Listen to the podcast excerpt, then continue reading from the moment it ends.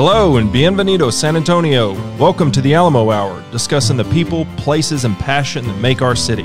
My name is Justin Hill, a local attorney, a proud San Antonian, and keeper of chickens and bees. On the Alamo Hour, you'll get to hear from the people that make San Antonio great and unique and the best kept secret in Texas. We're glad that you're here. Okay, welcome to the Alamo Hour. This is episode 11, and I've got Mikal Watts on the podcast today. Mikal is a trial lawyer. Over the past 25 or so years, I'm guessing now, Mikal. We're like 30. Okay, 30. well, you got out early. Mikal's been at the forefront of many areas of litigation uh, on a national stage, Ford Firestone, all the stuff you see on TV. Have you been hurt by this drug? He's been involved in a lot of those he's really been kind of one of the few players on a national level for a long time regarding a lot of national torts. So for what for our city, that means a lot of things. We've got one of the biggest lawyers in America here, officing here with us, protecting our rights. And I wanted to get him on here to talk about a few things. It's really important timing, and I bugged him about the important timing. Atlantic Monthly just did an article on Mikal. It's the 10 year anniversary of the BP blowout, which we're going to get into this, but that had so many implications on you as a human, you as a lawyer, and everything else. So we're going to talk about that. But I wanted to get you on here, talk about being a lawyer on some of the biggest stages, talk about being indicted by the feds, talk about what you learned in those scenarios, and then what you're doing now. So I always start these with a little color commentary. I didn't prompt you on this, but it's a little top 10 list I like to go through, get some of your feelings and views on San Antonio, okay? All right. All right, thank you for being here. Sure. I also want to throw in the the reason I live in San Antonio is Mikal Watts. I cold called him coming out of law school and said I want a job and he gave me a job and said which city. He had six offices and I said you pick and he picked San Antonio. So you're the reason I live here. Well, you know, I mean with a haircut like mine where you're completely bald, I needed some lawyers without hair and uh, you had a, a pretty good resume, but man, what a great hair! You have matching hair now, though. Exactly. You used to have a little. All I got to do is grow out the beard, and I'll be uh, Justin Hill. All right. So, how long have you lived in San Antonio? Uh, moved here in 2006, so going on 15 years, 14 years. All right. I moved here in 07, and you had just moved here, you and your wife and kids, and sort of set up shop.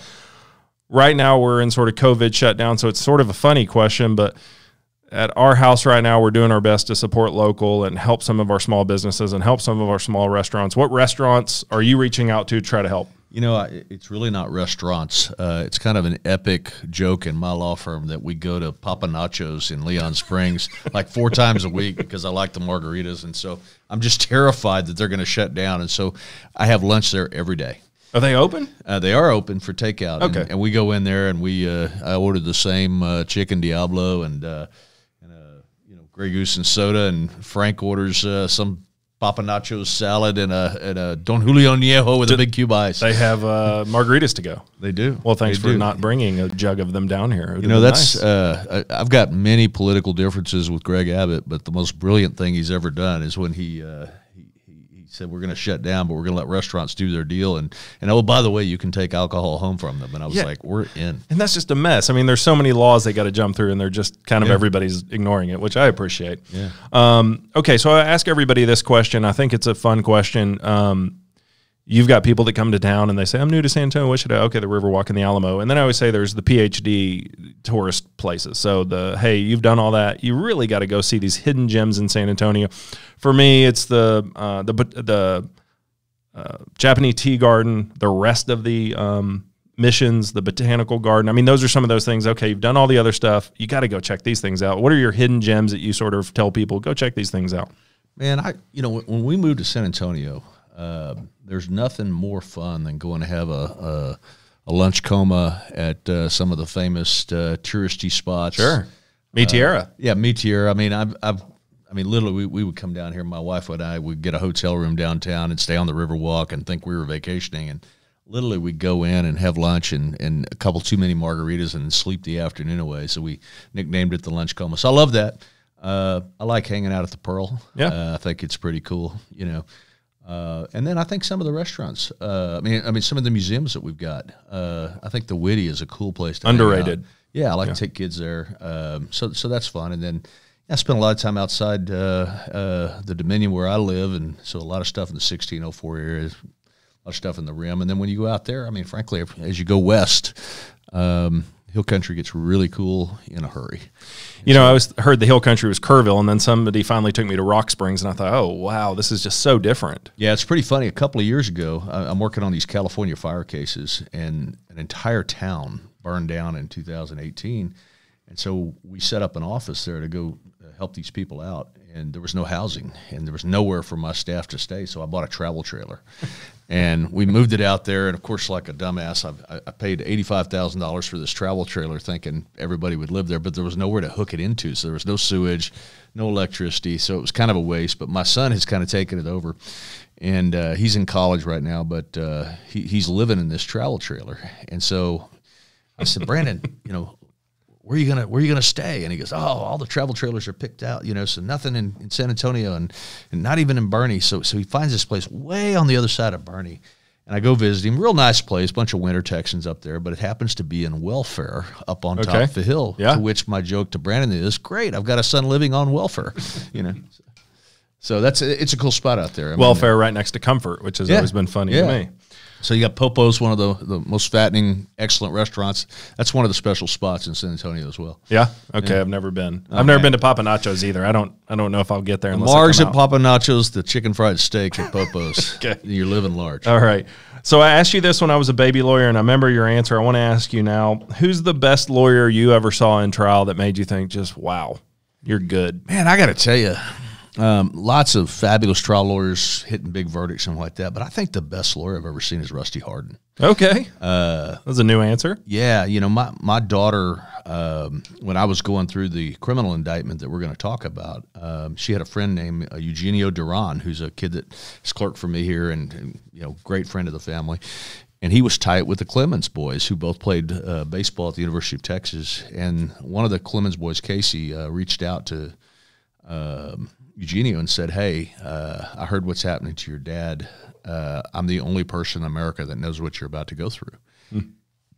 And so uh, they became our dear friends, and they watched out for my daughter and everything like that. And and so the Clemens boys, I mean, I would I would charge through a wall for them. I think they're wonderful. But in in that sense, I got to know Rusty Hardin. Yeah. And, you know, I mean, I think the whole world thought that Roger Clemens was crazy testifying the way that he did and that maybe he was in trouble and da da da da. And then one great trial lawyer and one great cross examination completely shredded that prosecution for the farce that it was. Sure.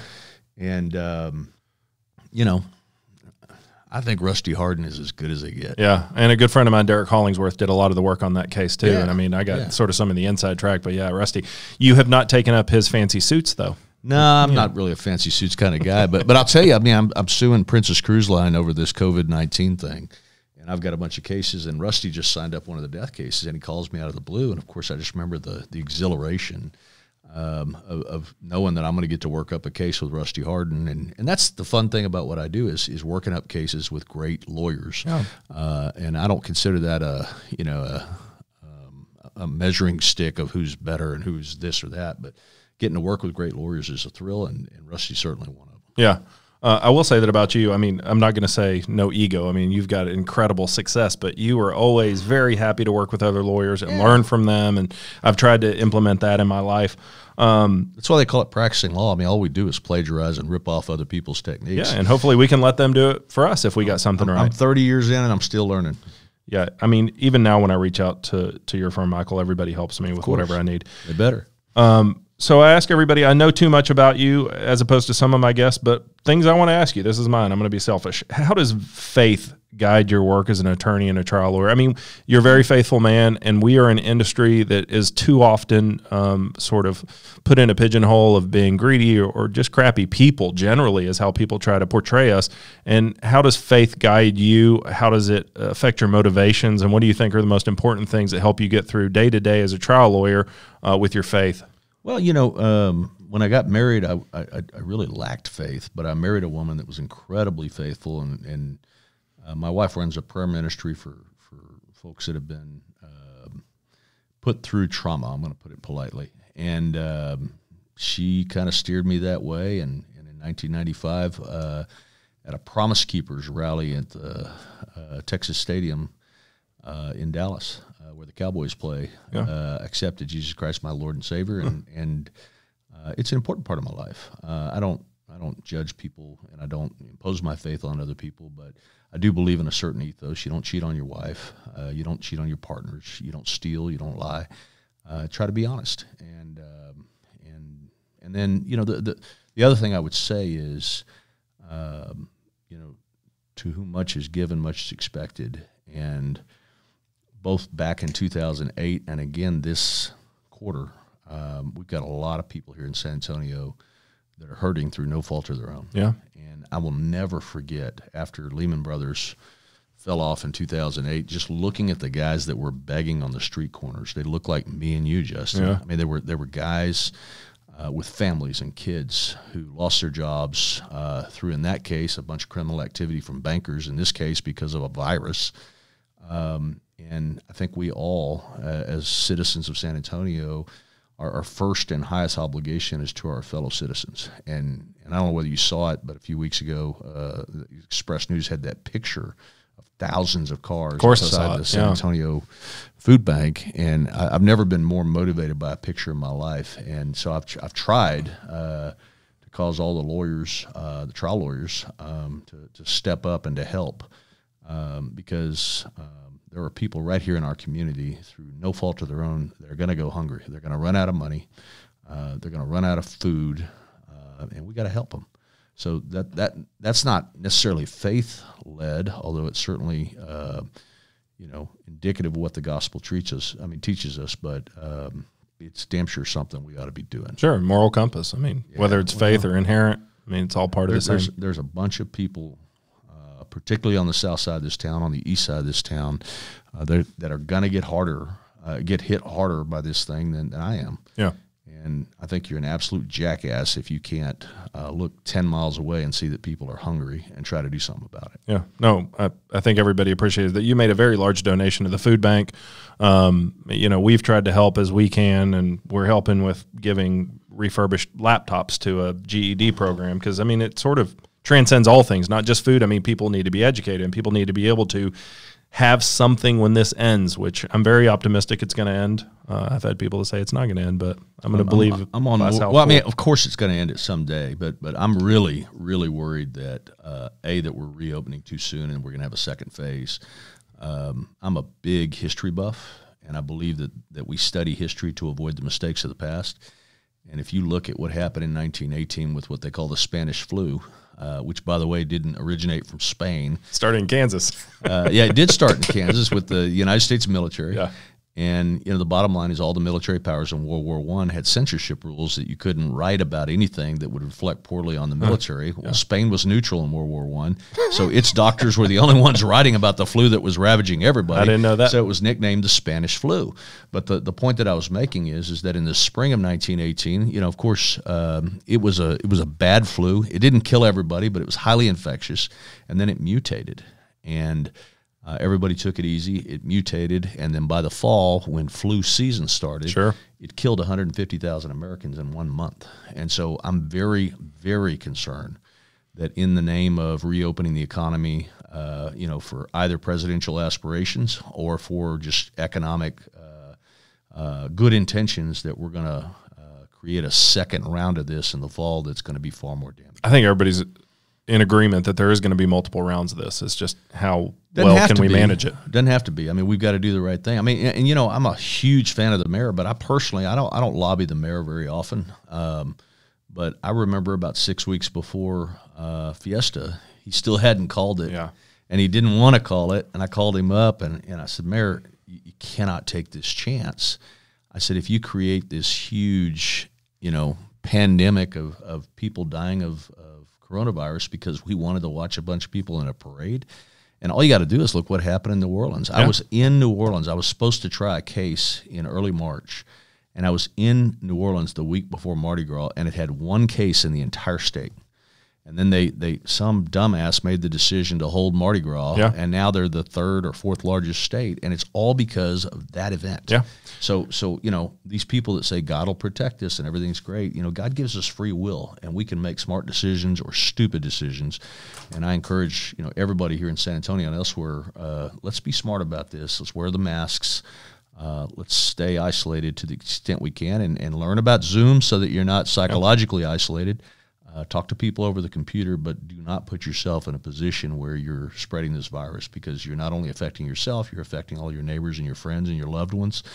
And you know, my biggest problem is I have a 22 year old son that thinks he's bulletproof, same way you and I did. Yeah. But if he goes and gets infected and brings it back around my mother, who's 73, that's not good. No, that's right.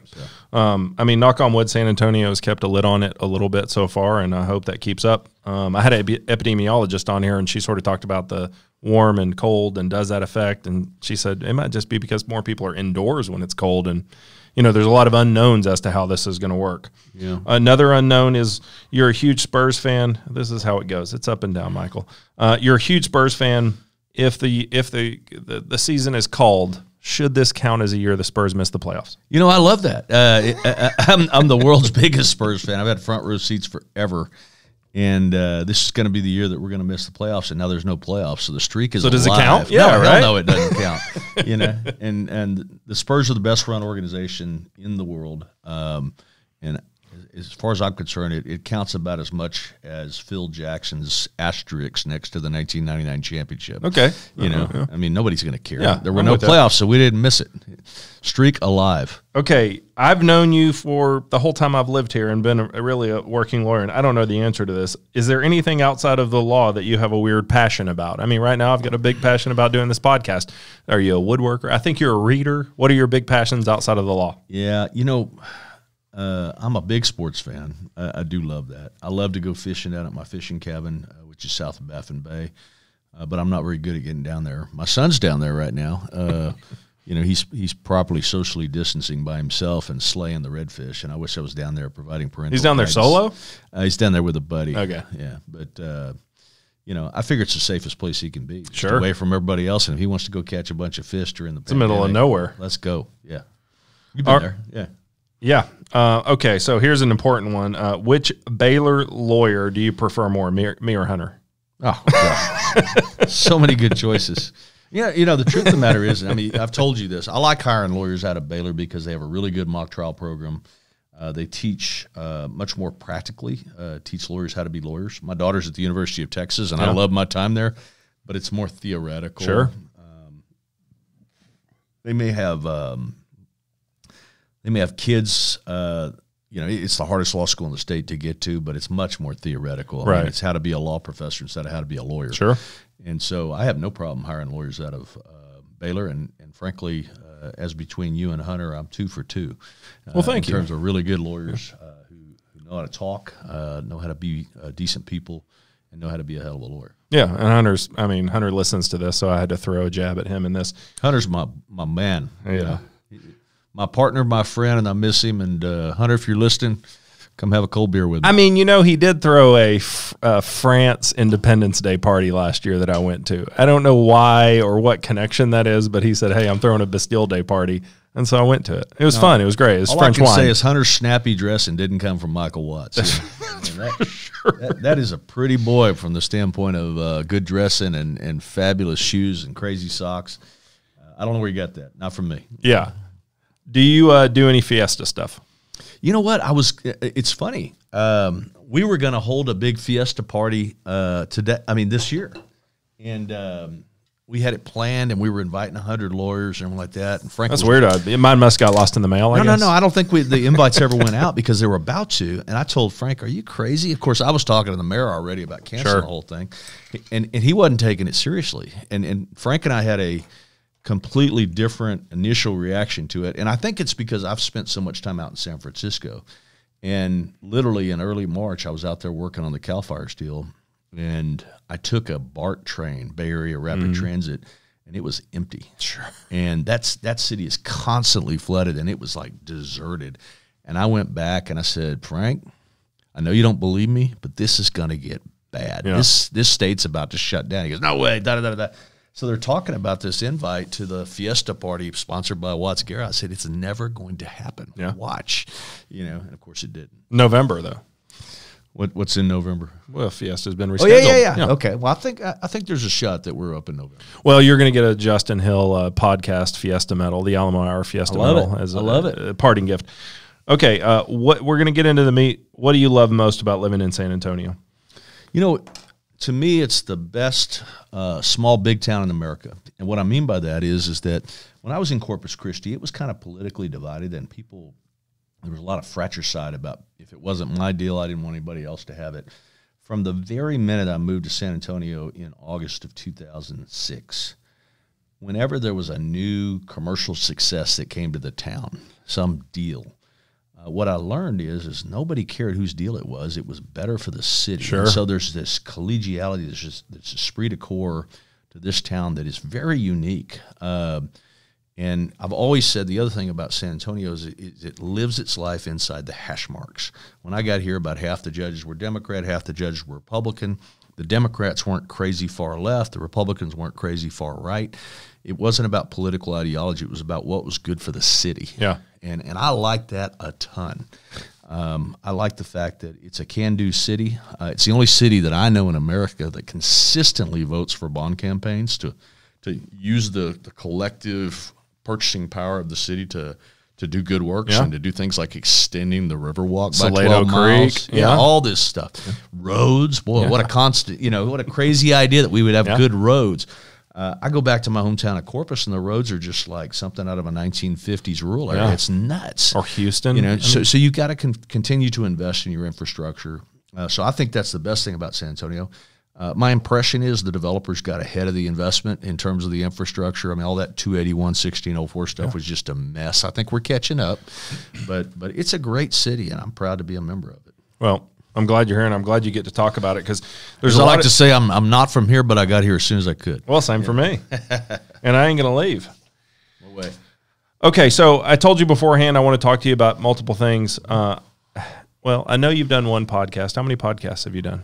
Uh, this is my second or third. Okay, well, the one I listened to is real lawyer based. I want to talk about that, but I want to talk about that in terms of Sure. um, people. I mean, you're one of the people that lives in San Antonio. I want to expose uh, sort of San Antonio to some of our more unique citizens. So I want to talk to you about some things. I cold called you coming out of law school because when I was doing my research, I could go work at a silk stocking big building law firm that had no identity, or I could go work for the guy who was taking on car manufacturers. And I had a very personal uh, relationship with that issue. And I thought, hell, I'm just going to call him and see what happens. Yeah. You had spent a lot of your early career taking on car manufacturers for what are called crashworthiness claims. And those are that cars are going to get in wrecks. You know they're going to get in wrecks. So make them safe as possible to to handle those wrecks.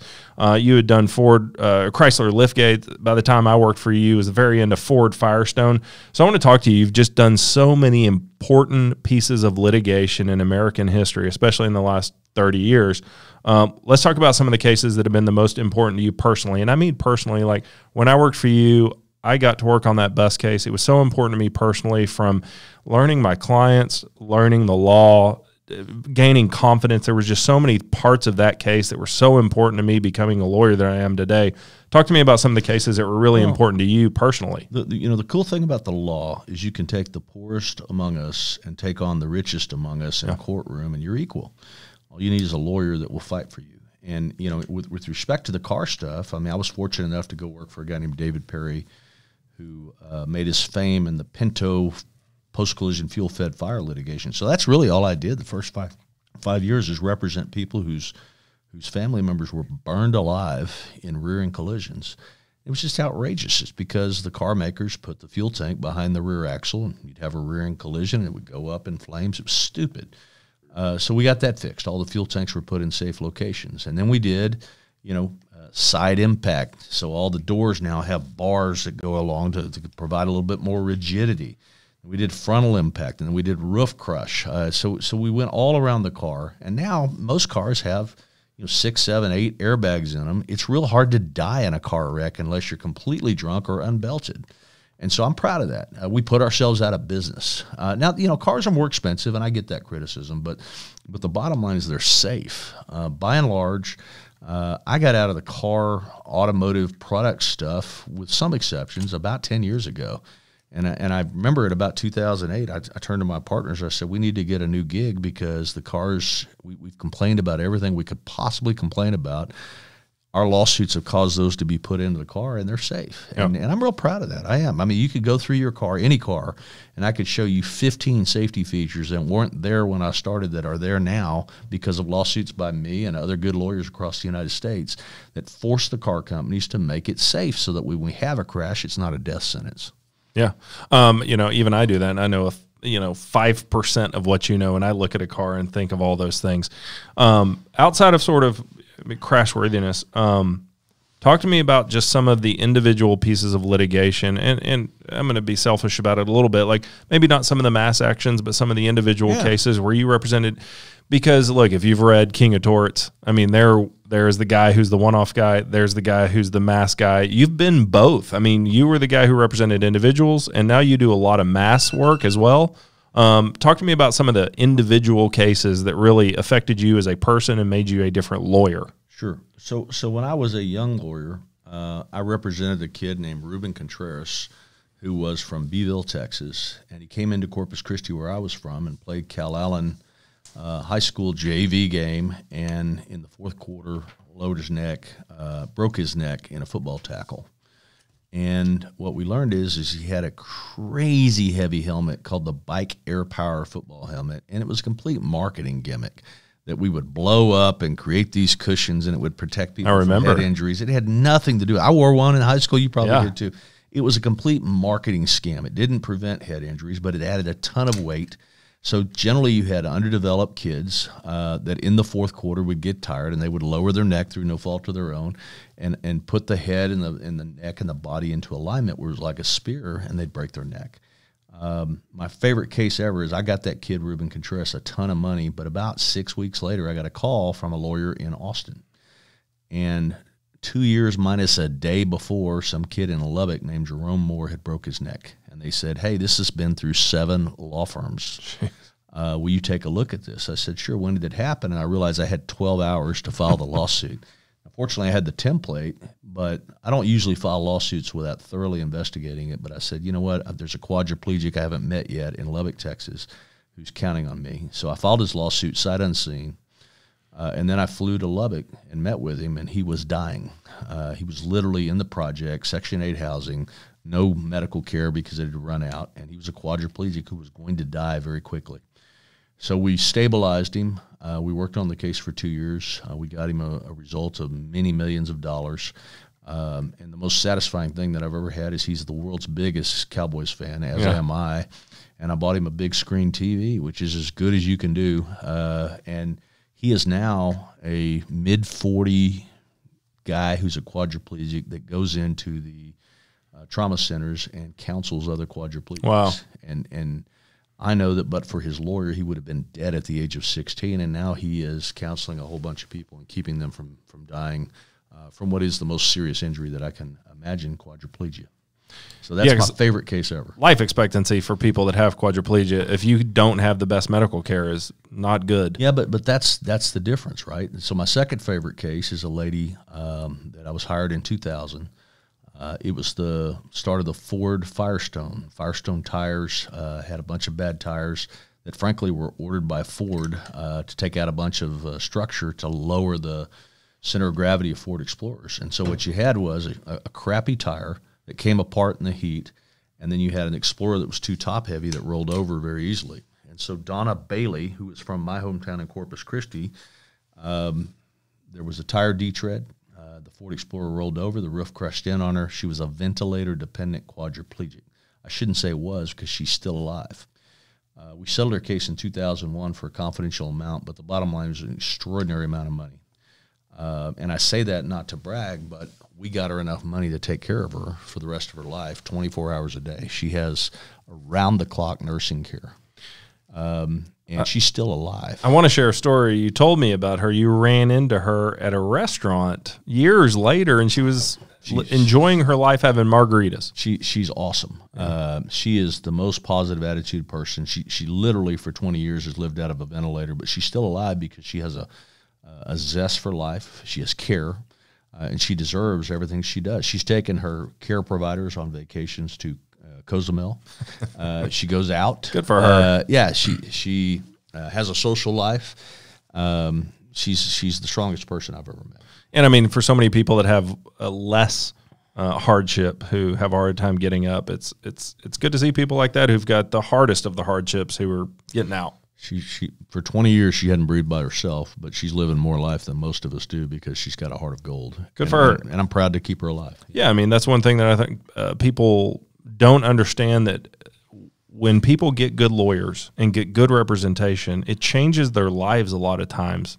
And yes, we make money, but the important part is Donna Bailey's out having margaritas, even though she's a ventilated quad and not in a nursing home. You know, I mean, it's a it's Dead. yeah, or dead.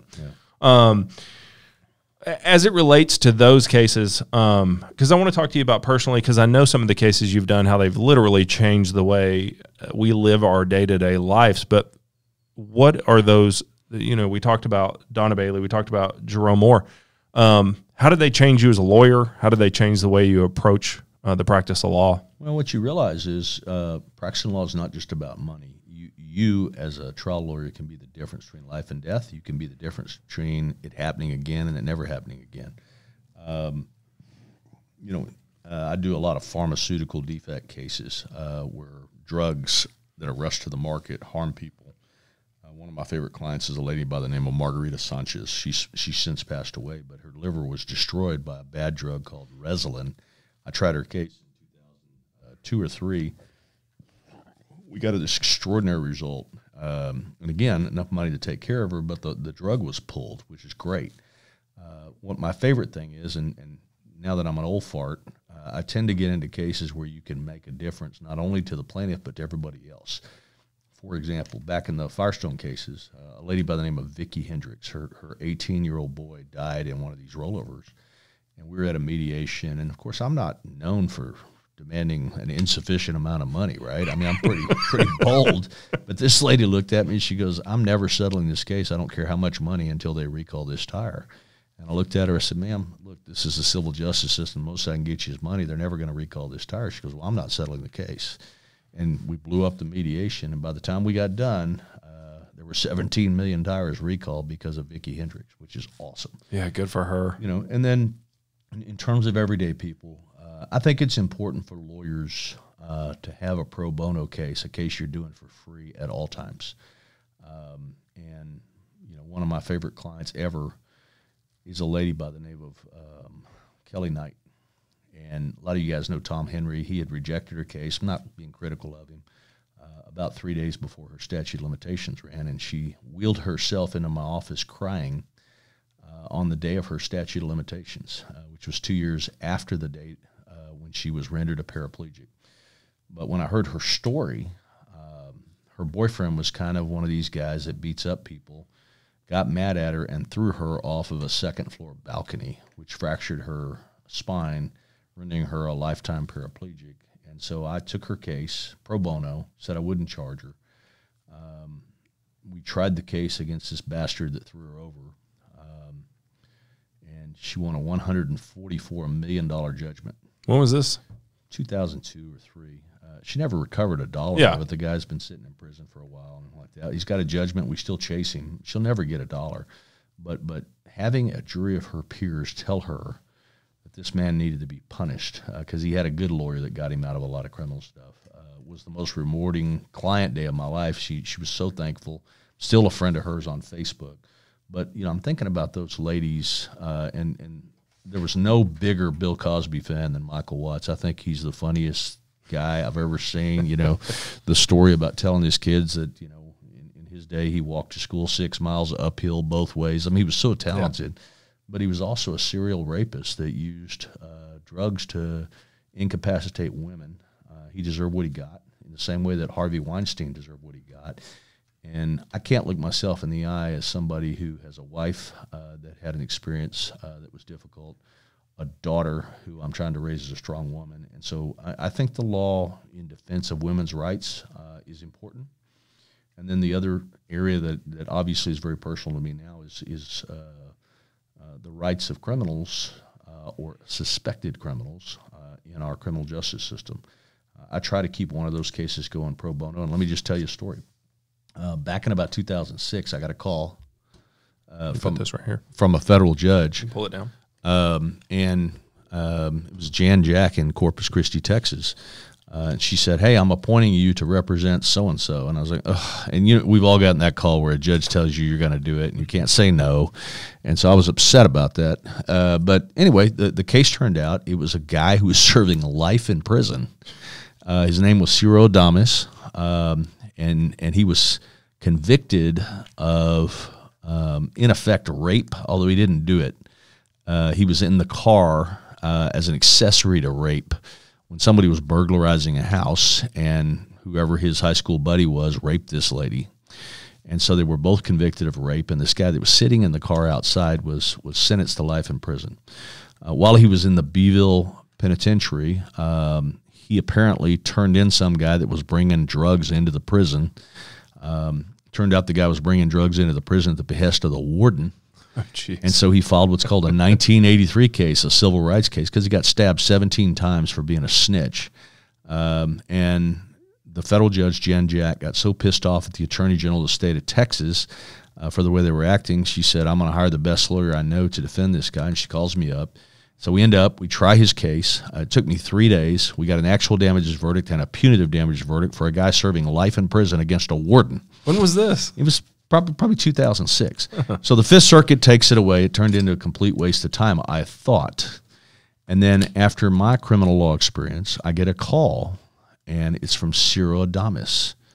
And I'm like, well, how could he be out? He's serving life in prison. We served 25 years and was let out on parole. Um, and the bottom line is, is that uh, I went to meet Ciro in Houston, and they were trying to register him as a sex offender, even though he was sitting in the car outside. So I took on his case pro bono. Uh, it took me five hearings. Uh, we won against the Bureau of Prisons or the Bureau of whatever. Uh, so he's not registered as a sex offender because he never was. Uh, the guy got married. He told me during the last hearing, he goes, You know why I know so much about the law? I said, No. He goes, Because those three days you spent with me in 2006. He goes, I was a little vato. I mean, all I did was cared about the gang life. And he said, I, I got rid of that. I went to high school while I was in prison. I went to college while I was in prison, and I got a paralegal license. Good for him. And Cyril Cyril Adames uh, married somebody who stood by him, and now lives in San Antonio, Texas, and a paralegal in this town, and as good a guy huh. as as anybody you've ever met. But he had a lawyer that stuck up with him, you know, for him, and now he's a contributing member of, of this town who nobody should be worried about. He got completely shafted by a bad lawyer when he was 17 years sure. old, sitting out in a car. So my point is, is our criminal justice system is full of people like that. I don't care whether you're a 17 year old punk named Cyril Adames or you're a state senator named Carlos Uresti, who some guy decides he's going to take a scalp. Um, I have, as you know, sincere doubts uh, that my friend Carlos Uresti, who's serving 12 years in a federal penitentiary, deserves to spend a day there. Yeah. Um, but but what everybody needs is a lawyer. I agreed to be his lawyer for free and was disqualified, which breaks my heart. But um, two good men that, that should have never been uh, put through the criminal justice. Well, I think system. that's important to talk about because if somebody Google's Mikal Watts, some of the articles that pop up are going to be your representation of, of Senator Uresti, Carlos Uresti. Um, I also, I mean, to give some color to this, I mean, you didn't just represent Carlos. I mean, you go visit him in prison now. Yeah, I mean, I you stay in touch with him. I mean, he's a friend of yours. You did your best, um, and the judge disqualified you. Um, why did you agree to take on Carlos's case? Some of it was, I mean, after my case, um, and, and, we haven't said it yet, but I got indicted for 95 counts of uh, conspiracy, identity theft, uh, aggravated identity theft, mail fraud, wire fraud, uh, involving the BP litigation. Um, didn't do it. It was very confusing, very discombobulating, very upsetting that uh, you're tried in the court of public opinion. You're convicted in the court of public opinion before you ever have your day in court. Everybody yeah. just thinks you're screwed because otherwise, why would they come after you? So, um, um, in 2013, my offices were raided right here in San Antonio, um, and I became a pariah for two and a half, three years. And then when we didn't think it, anything was going to happen uh, because we didn't do it, uh, a U.S. Senator from Wisconsin, Ron Johnson, the head of the Homeland Securities Committee, thought it was part of his uh, charge to tell the Attorney General of the United States, hey, Mikal Watts is a big contributor to Democrats, had Obama at his house, uh, is a ready for Hillary guy, gives a lot of money. That's why you're not indicting him. You should indict him. This is right after Loretta Lynch was on the airplane with Bill Clinton, so she recused herself. So some local United States attorney from Mississippi trying to make a name for himself says, I'm going to indict this big trial lawyer and I'm going to take him down. So all of a sudden I'm indicted. Uh, you know, you are tried and convicted in the court of public opinion. And then I mean, when, when, you finally get your day in court, it was nonsense. We didn't do it. Um, represented myself against the might and the weight of the United States government, and it was a debacle for them. I mean, it wasn't even a fair fight. I know I'm supposed to brag about how I beat Clarence Darrow himself, but it was a joke. But let's go back a second, if you don't mind. I mean, look, I worked for you, and I think I left in October. I think the the raids happened in February. Mm-hmm. You know, we kind of heard bits and pieces. And I mean, I'll agree with. I mean, I do agree with you. It becomes this weird public opinion thing where you just hear every you get this weird mix mash of people who want you to win and he's the best. And then people are like oh yeah he's terrible. I mean it, it really was strange. I mean just because i knew you personally to hear sort of the hubbub what was sort of look man what was the personal experience of being no, indicted was, by the feds? it was devastating. I mean number one um, you realize that you have a lot fewer friends true friends than you thought you had. Sure but you have a lot better friends than you thought you had. So, yeah. in other words, while you think you're friends with 500 people, you're really friends with five or six. But those five or six rise up, and um, you know those are the guys that you want to run through a wall with. And so we did that. And then, you know, one of the great things that I'm proud of is I had 130 people that worked for me at the time. Not one of them left. Um, our, our friend Hunter uh, left the firm, but in a completely amicable fashion. Sure. We're very good friends to this day and, and I'm really proud of that. Um, he was leaving separate and apart. Yeah, no, nah, I mean, shit, great lawyer, uh, going to do his own thing. But but the point is, is that um, you know people st- stood by me, uh, and that was rewarding. And then when you finally get your day in court, you know, I thought it was going to be this complete and total nationally covered exoneration, and 35 uh, members of the press are there for opening statement, and they all go home. Huh it's just bizarre. So so what really happens is people think, oh, that rich guy got off, but they don't understand that the charges themselves were nonsense. Yeah. So it's one of the reasons that uh, I did something crazy during that trial. Uh, I hired a film crew. We shot 700 hours of video every night in the car to and from courthouses. Uh, interviewed ourselves because I want to do a, a, a video documentary on Netflix to to show people what it's like uh, for an American citizen to be falsely indicted by his government uh, and to tell the story. Because if you don't tell the story, it'll happen again and again. So we're writing books, we're doing a movie, um, and we're going to tell the story and we're going to advocate for criminal justice reform because what they did was outrageous. And just to provide some background, this is the 10th anniversary of the BP um, explosion. I'll post the Atlantic article. I mean, it's a public. You don't have any problem with me posting the article. It public gives a article. sort of background of what what happened and sort of what the next thing was. BP explosion happened. You represented a bunch of uh, fishermen, and then it turned out that the people that were helping you sign up cases were not doing that, but they were taking your money indicted for representing people that turned out to not be real clients. Some of them, some of them were, but the bottom line is I got stolen from, and then the guys that stole from me made up uh, social security numbers and the like, stole social security numbers, and then everybody just assumed that I was involved, which I wasn't. Yeah, the Atlantic article did a really good job of sort of lining out how much money they took from you. Sort, I mean, the the guys that ended up going to prison uh, enriched themselves personally from your pocket to the tune of a couple million bucks. More like ten. yeah. I wasn't gonna say it. Yeah, it was it was fun. You get you get robbed of ten million dollars and then get indicted by your government for being stolen from. So. Yeah. Um.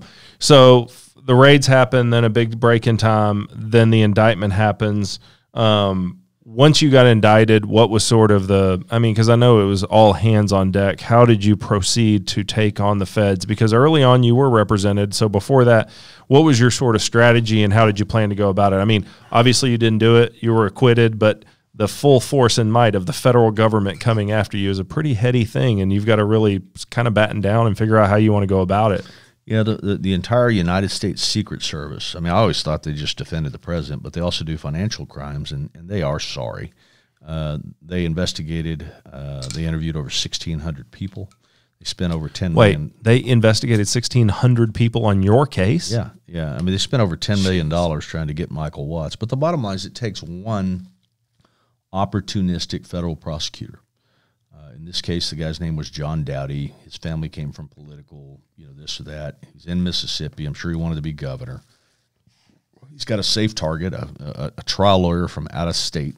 Um, um, you know, President Obama had been at my house for a fundraiser in the summer of 2012, and those guys were just fixated on the idea that that I was an Obama guy.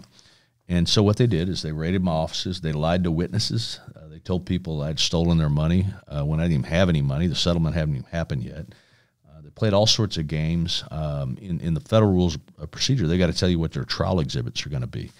And instead of telling me what they're going to be, they dumped 42 boxes and 4 million pages of documents and said, go find them. Fortunately, I had the resources to do it. I had 18 people working around the clock. Um, and they said, "Oh yeah, we're going to use them all." And then over a five-week trial, there were 152 exhibits used. But I had to spend nine months, millions of dollars reading through a bunch of junk, and then they withheld a bunch of stuff. There's a doctrine in the law known as Brady, uh, where they have to provide you with exculpatory information. Um, they withheld all of that, um, and so they played all sorts of games that were just outrageous. And it's hard to imagine that here in the United States that happens, but I am convinced that while they're you know the prisons have plenty of people that are guilty. Uh, they're also full of people that either got screwed by the government or just didn't have the resources to fight the considerable might of the government. Yeah, I mean, I don't think people realize how much latitude a federal prosecutor is given to do what they want to do. I mean, if they decide they want to go after somebody, they get an investigatory arm, they get a budget, and they get to do it. Yeah, and then most of them have judges that completely just look the other way. Some some judges get after them, but. Uh, you know, my judge, we complain, we complain, complain. It was like we weren't even there. He was a former prosecutor. But to be fair, uh, once that trial started, he gave me a fair trial. And, and I thank the Lord every day for Louis Guirola because for five and a half weeks, he treated me with dignity during that trial. Uh, and I wrote him a letter afterwards telling him that. Did he respond? Uh, no, but uh, I did hear that uh, he got it he got it. and He was pleased to get it. Uh, but but I mean, he's a he's an honorable guy. So let's talk about some of the games they play. I mean, they had to give you their trial exhibits 30 days before trial. Is that correct? Supposed to, but they said basically it's you know four million pages of documents. Yeah, they right. Put 152 documents into evidence. It was ridiculous. And there's no recourse for that. I mean, that's the crazy thing. I mean, they also indicted your brother. They indicted some people from your law firm. Um, I mean, and they moved venue on you. Yeah. Uh, so know what they try to do is they try to indict everybody in your family so you'll fold. Uh, one of the hardest conversations I ever had was telling my big brother, who did nothing wrong, who was indicted solely for the offense of being Mikal Watts' brother, uh, that I'm not going to fold. Um, and I'm sorry that you're having to go through this, but you're going to have to ride the rail with me. And, and that sucked because he didn't do anything wrong. Uh, one of my paralegals who did nothing more than send a file, a computer file that I told her to send to a law firm in Chicago, was indicted. You know, they were just trying to put pressure on people uh, to roll over and help them prove a false case against Mikal Watts. And to their great credit, uh, you know, all of my employees, former employees, um, they stood tall and told, told the truth and I don't really know what I'm allowed to ask and not ask, but you, there's a lot of hubbub. Did they ever try to cut a deal with you or try to get, you know, hey, you know we'll be. That's where I give my wife a lot of credit. My wife is a black and white, right or wrong person, and I never even had to ask. Um, you know, with 95 counts and aggravated identity theft that is a mandatory two year concurrent sentence, if, if, they ran the table on me, I was in jail for the rest of my life. Oh. And there, you know, that's the other problem. People hear about a 98% conviction rate. Well, it's because a whole bunch of people fold because they're out of money. Their money is seized. They've got co-employees rolling on them left and right because they're fearful, you know. And so my wife said, "We're not pleading to anything. You didn't do it. I know you didn't do it." Uh, and so you're literally riding the rail, knowing that if you're wrong, you go to jail for the rest of your life. Um, but I had great faith. I've been in front of so many juries. Juries they get it right. Yeah. I mean, there, there was no better BS detector ever invented than 24 eyes of your fellow citizens looking at evidence. Yeah. And, and, and in this case, you asked about you know games that they were playing. I mean, the bottom line is I was indicted by a grand jury in Jackson, Mississippi, which is a heavily Democratic area. This is where the prosecutors got too cute. You know, they knew I was a big, uh, ready for Hillary, Obama giver, big Democratic giver. So I think they made the judgment we got to get it the hell out of Jackson. So they indicted me uh, and placed it in front of a federal judge in Gulfport, which is the most Republican county in the state of Mississippi. And when I worked for you, we had a case in Gulfport. Yeah, well, Gulfport's a great yeah. case, but you know, bottom line is they were playing games, and um, it's one of the great testaments of the American jury system that that I had a jury of eleven of twelve. Uh, consistent Republican primary voters. All you had to do was Google Mikal Watts and yeah. see I was on the other side.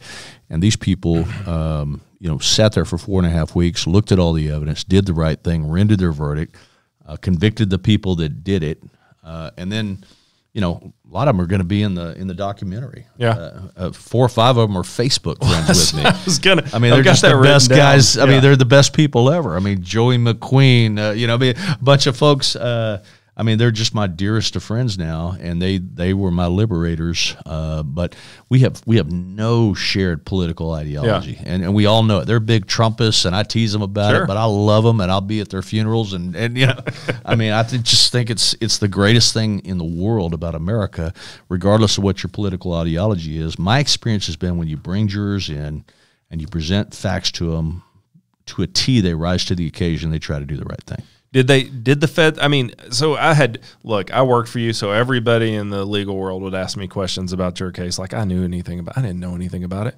Um, but I did know that if you pled to a felony, even one felony, you probably lose your, your law you license. Absolutely, yeah, right. So did they offer anything? I mean, did they no, ever I, get down? I to made like, it clear um, when I showed up. I looked the guy right in the eye. I said, "Don't even talk to me about plea bargains because I'm not pleading to yeah. shit." Yeah, and that's what I told him. Good for you. Face said, and oh, by the way, you're going to be embarrassed you ever brought these charges. I mean, I tell people, like, if you're not a lawyer, you don't really understand. Representing yourself is the dumbest thing you can do, sort of, in our industry. We joke, you know, if you so represent. Abraham Lincoln. Yeah, right. You have a full for a client. Um, you not only represented yourself, uh, you were fully exonerated on, by the time I went to trial, what, 60 felonies? 66. And so was my brother, and so was Wynter Lee, my paralegal. So 198 not guilties in a row. And you were already, you know, look, you were fully established as a legend in our profession prior to this. And I just joke like that's a different echelon. Representing yourself against the feds on 66 felonies and walking it. I mean, it's, it's, you have to be a lawyer and be in the legal industry to sort of understand the import of what that is. When you decided to represent yourself, Everybody obviously told you you're an idiot to do that. Yeah, right. but it, I mean, it, look. To be honest, I mean, you you could strike it up to you know some slick trial lawyer that talked his way out of a jam, but but it really helped that we didn't do it. Yeah. I mean, all all the good lawyering in the world. I, I tell people, great civil trial lawyers do not turn defeats into victories. They turn victories into big victories. Sure. And in, in this case, I didn't win because I was the best lawyer in the courtroom. I won because we didn't do it. Yeah. We proved it. And I think it was important. You, you, have made that reference multiple times and things I've heard you say in interviews that representing yourself allowed you to talk directly to a jury. That's why I did it. Yeah. It wasn't an ego play. It was a, it was a thought that if they saw me – arguing my case every day, it would humanize me over the course of four and a half weeks. And it turned out to be a good move. I mean, I wouldn't recommend it for a whole lot of people, not because they're not Mikal Watts. It's just in that particular case, the the theory was I committed fraud to get on a committee that I wouldn't otherwise be on.